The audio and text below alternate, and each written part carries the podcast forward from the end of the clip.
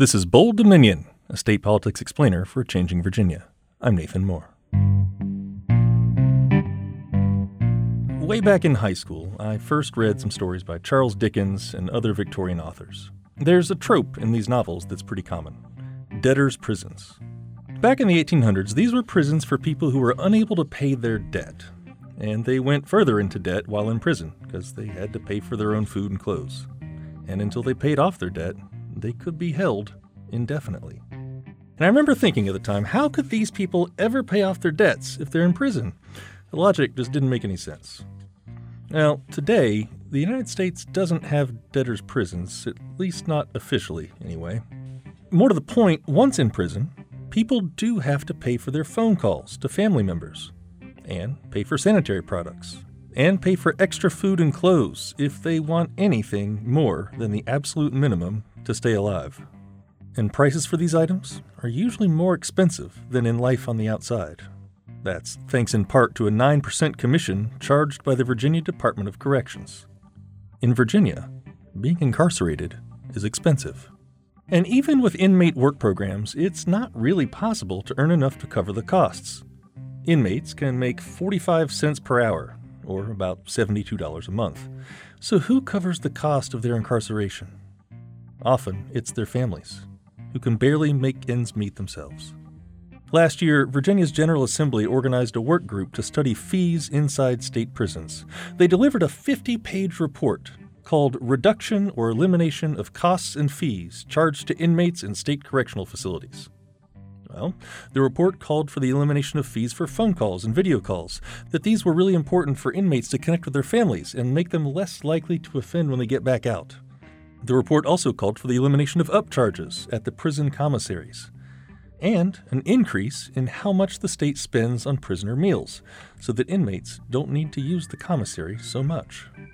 Well, in this year's General Assembly session, lawmakers introduced some bills to implement those changes. Later in the episode, we'll talk with Delegate Irene Shin. She explains how these bills have been received in the General Assembly and what comes next. But first, we talk with Fran Bolin, She's the executive director at Assisting Families of Inmates, which provides visitation and support services to families of the incarcerated. She was one of the stakeholders in that working group report, and she breaks down the report's findings and recommendations.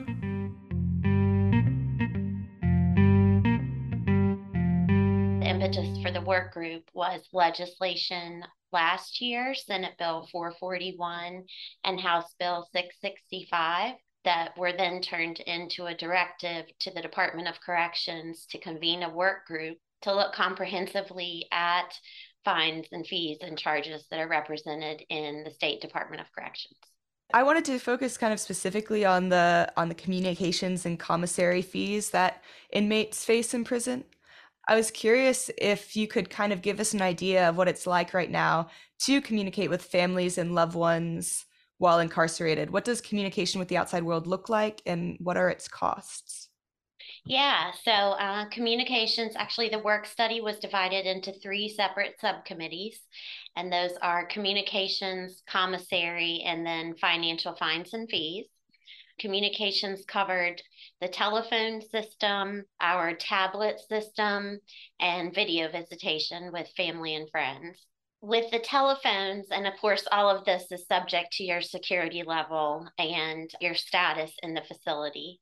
But essentially, I believe that phones are available 14 hours per day, especially at the lower levels. Our current telephone rates are four cents a minute at a cost of four cents per minute.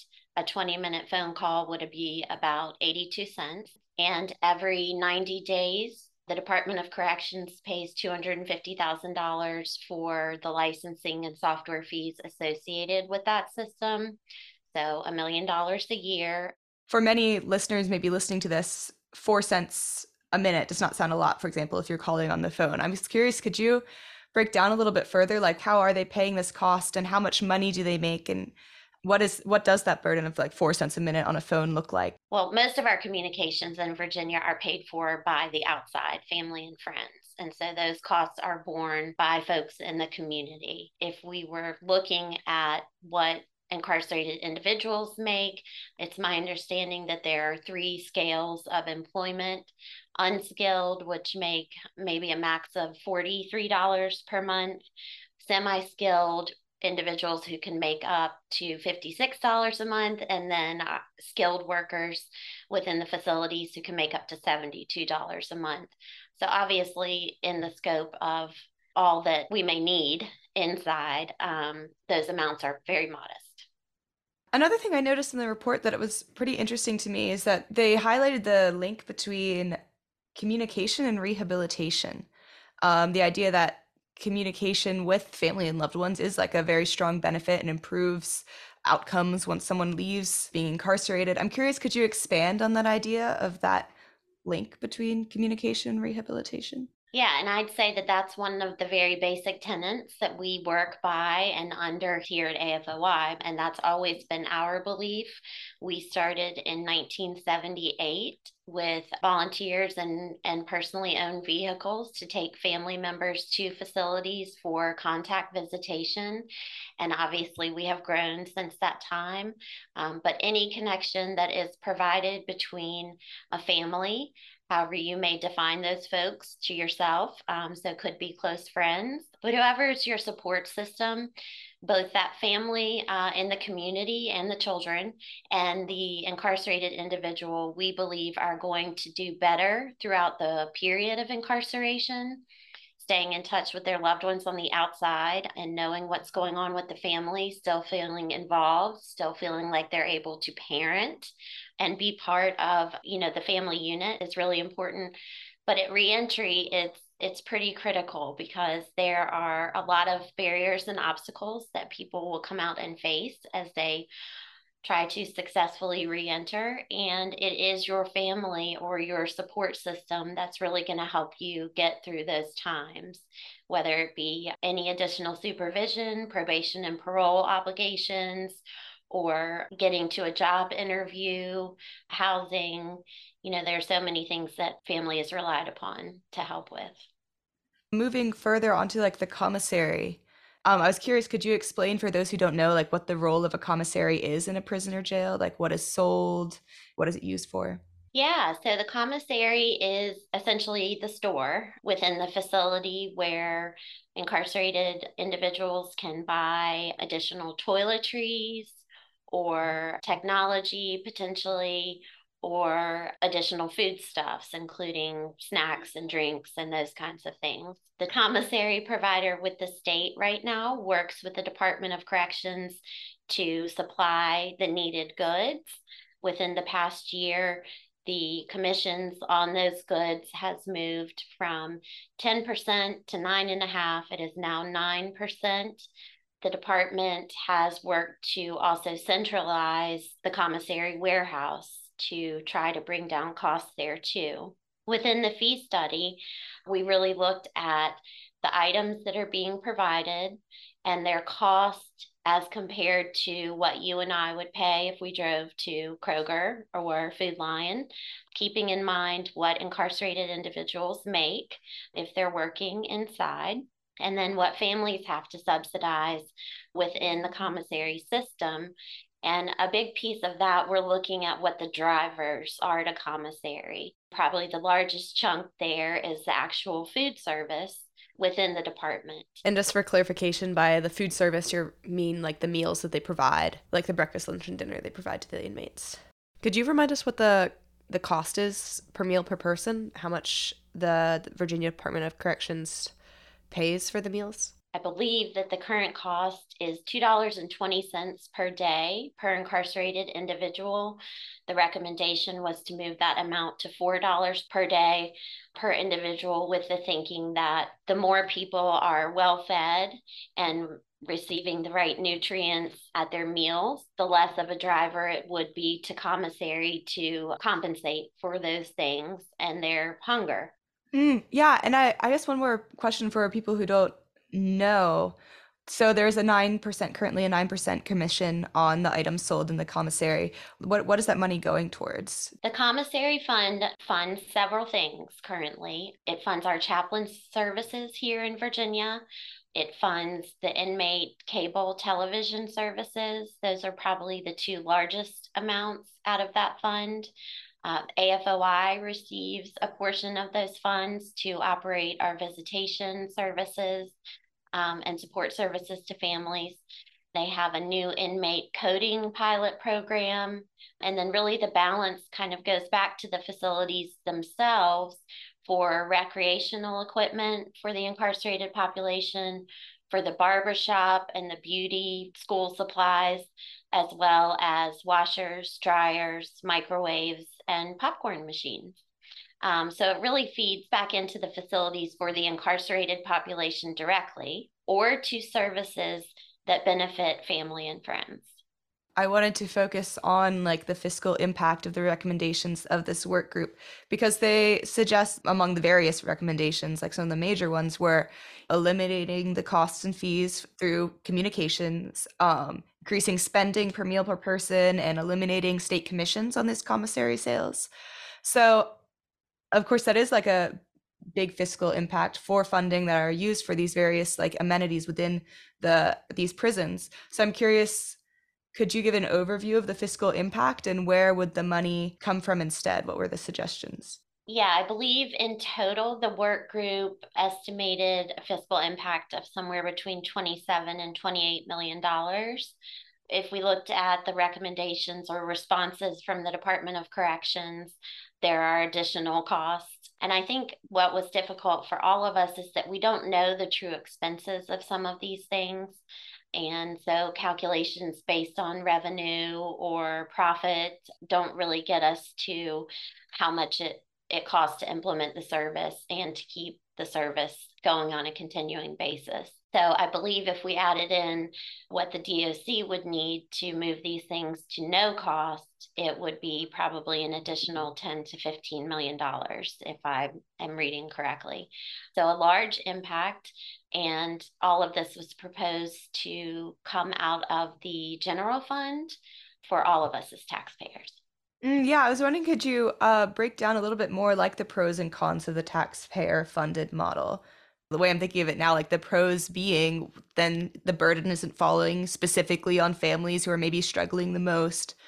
But then on the same side, there's more of a um, vulnerability to state budget cuts, and then maybe that consistency of service might be uh, more difficult to maintain. Um, what are your thoughts on that? I, I think your question highlights the two primary viewpoints, uh, and I would add a half or a third one. Um, obviously, we understand the impacts that are placed on families in order to stay connected with their loved ones.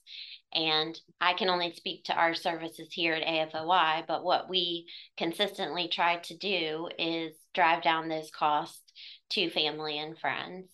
We have always believed in a family investment model, but it is not to be the primary driver of funds, uh, recognizing the situation that they are facing. So when you look at these massive systems and you understand collectively the amounts that we're talking about, yes, you want the families not to shoulder or burden the extent and the totality of those costs.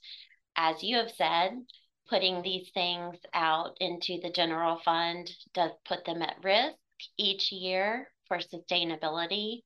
And as we all continue to grow and expand, and again, I can only speak to our services, but for instance, our video visitation program that operates with the state is only three years old. We have not stopped expanding since we've started implementation. We unexpectedly had this in pre COVID, and it has just continued to grow.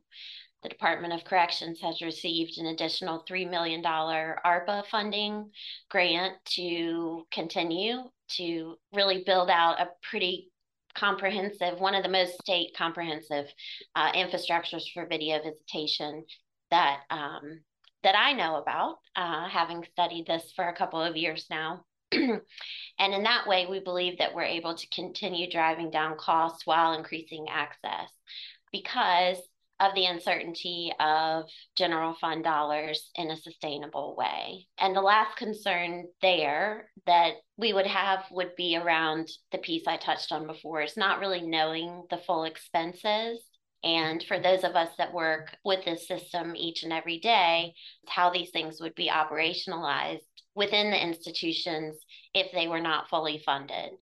Say that DOC was extremely transparent in their provision of um, items and data to the state level work group, and that we all recognize how large these issues are, and that a four month study just highlighted how extensive and how big these issues are and you know that it's definitely worth continuing study for all of us to improve the systems here in Virginia for family and friends and the incarcerated population. That was Fran Bolin, Executive Director at Assisting Families of Inmates.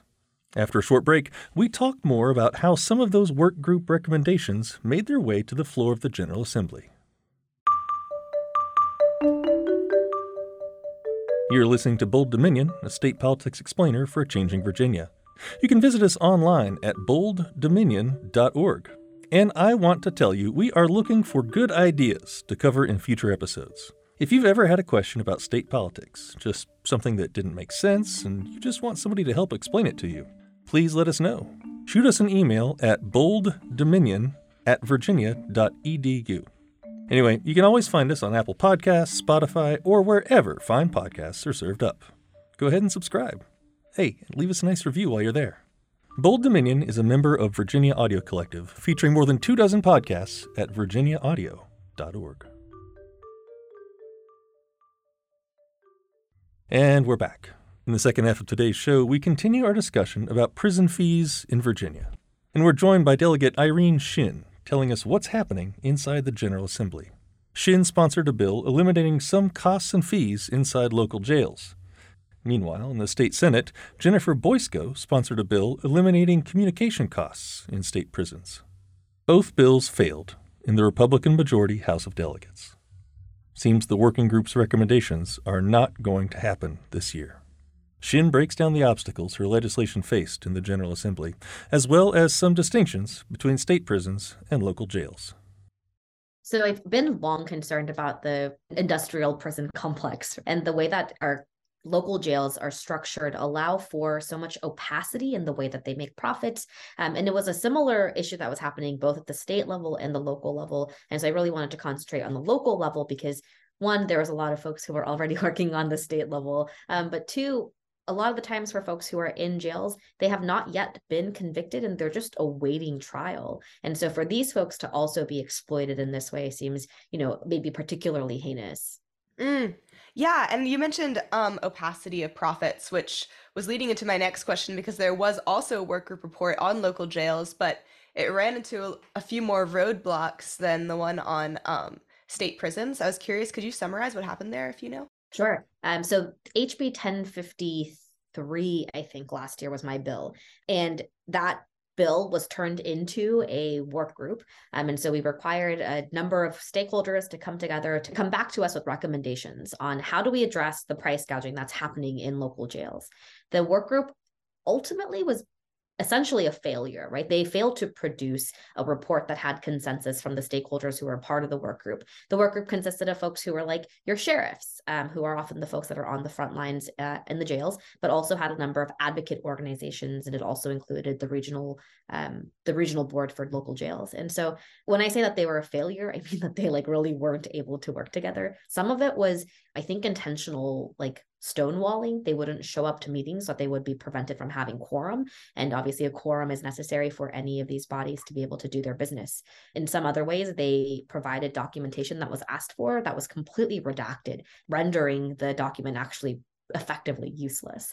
So, for example, I know some of the sheriffs provided documentation that was so badly redacted that we didn't understand and had no visibility into what were the profits that they were making, what were the commission structures in which they were getting incentives from their vendors, um, or with whom were they doing business, right? So, I think during that jail work group process, they were actually able to uncover this sort of like next heinous thing that's happening, which is that local jails and their vendors are selling private persons private personal data um, around who are you calling where's that call being received um, what are those phone numbers and selling that data which is not only a breach of privacy for the person who's incarcerated but also for the folks who are receiving the phone calls right? It, it's um, none of it makes any sense and for them to come to the table with such little forthcomingness and willingness to have a conversation about transparency was really disappointing and frustrating for me.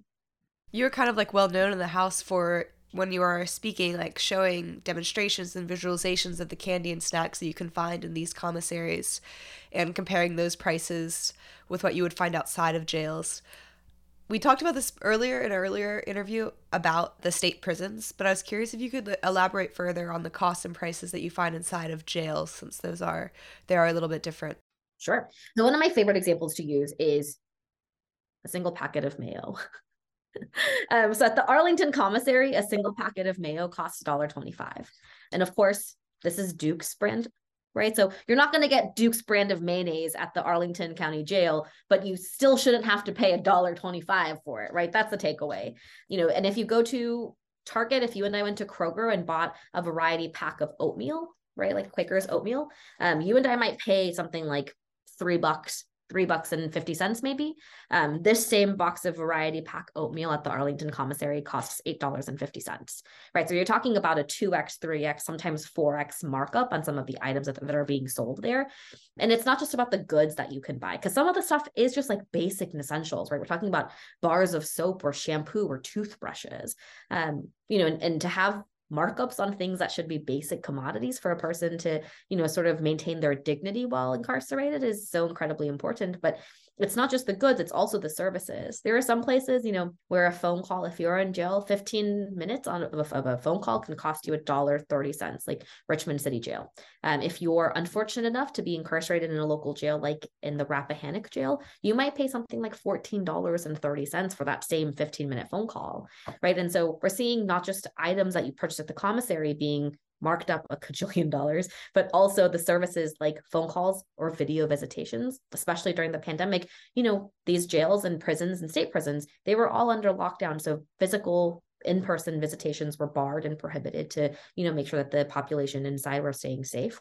But to then also say we're not going to allow people to come visit and if you want to do a visit video visitation it's going to cost you $12 for a 20 minute call I'm curious, like moving on to your the bill that you presented in this um this year's General Assembly. I was curious, could you just like break down what the components of it were?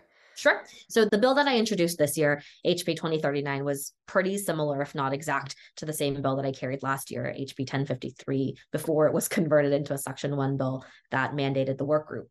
A couple of the elements of this bill one is limiting the profit margin that a jail and a sheriff can make on this goods that they sell at the commissary. Um, it would have been priced at 10% of the maximum. So if, if, you and I were able to go to Kroger to buy this box of oatmeal um, for $3.50, the jail could sell that box of oatmeal for a 10% markup of whatever the regional cost of that product is, understanding that there are discrepancies in the way costs are in North Virginia versus maybe in Albemarle County, right? It also allowed for free phone calls for folks who were incarcerated.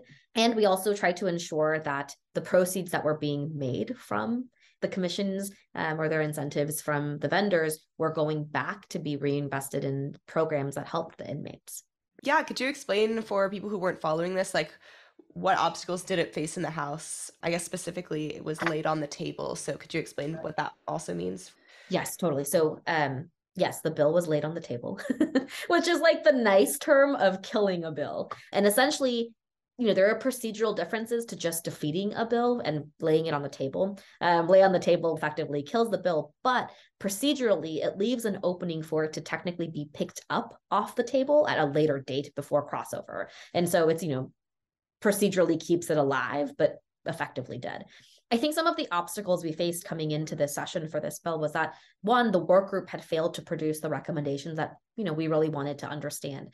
I feel heartened that there was consensus from the members of the committee that you know, hey, we actually want to understand better. We want to understand the data. We want to understand the numbers for how much exactly are you profiting, right? And where is that money going? If you go back and watch that subcommittee hearing, there was a deputy sheriff I think from Norfolk, who came and said, you know, they spent more than a million dollars in programs for the incarcerated folks at their jail. But according to their budget that they have to disclose, it said zero dollars were used in programs. And so my question is, is which one is telling the truth? Right? Does the budget reflect where those funds were actually spent, or is what you're telling me true? Because um, in a number of places, um, I I won't name names in terms of counties and localities, but there are a number of places where some of these commissions that they're making from the vendors are going to pay deputy sheriffs year-end bonuses. I think the the origin story of how this happened, right? How did we allow profiteering to first enter into local jails in Virginia is a story that goes back to 2013 when a delegate um, introduced this bill. And that was the first time that we, as a General Assembly, permitted sheriffs to make profits on the items that they were selling in their jails. I'll read it to you exactly what they added in in 2013, actually, um, because I think it's really interesting. The line that they added in to code in 2013 with Delegate Stolle's bill was any other profits may be used for the general operation of the sheriff's office.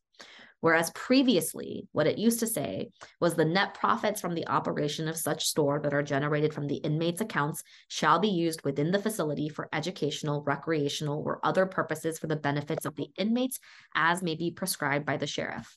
Right. So you're like, great, programs, I'm all for it. But then when they added in that sort of sneaky line of any other amount of money can be used for the general operation of our sheriff's office, that's when you started to see the stuff kind of go haywire. This is a big source of funding for them. Like they need this revenue. But the way that they defend literally price gouging incarcerated people and their families is to say, hey, we're spending this money back in programs that benefit the incarcerated folks, right? And I and I actually love that. If we're spending money to help them re-enter as successful members of our community. If we're helping them re-enter with college education or high school diplomas or, or workforce training i am all about that right? And so i think next year what we'll probably do is just remove that piece of code that they entered in 2013 we're going to say great like keep the funding fine but like only for the benefit of programs that directly help the folks that you're incarcerating and so when you're saying, hey, like not only are we going to be price gouging a captive market within a local jail, that impact is felt not just on the disproportionately black and brown population who are behind bars, but also their families who are at home, who are often women, disproportionately black and brown women, and disproportionately low income black and brown women, right? And so when we're talking about who's feeling the brunt of this and who's actually the one funding these year-end deputy sheriff's bonuses, I want to get to a solution where it's not women and it's not black and brown women and it's not incarcerated people right if there is a funding problem where our localities need to be fully funding our sheriffs and their jails like that is a burden that they need to figure out and work their budget for but not something that they can pass off to the folks that they're keeping incarcerated this is not like necessarily the end of this topic. There is the possibility to allocate these funds for the Department of Corrections through the budget process in the General Assembly. I was curious, could you explain that strategy further and how effective do you think it will be this year?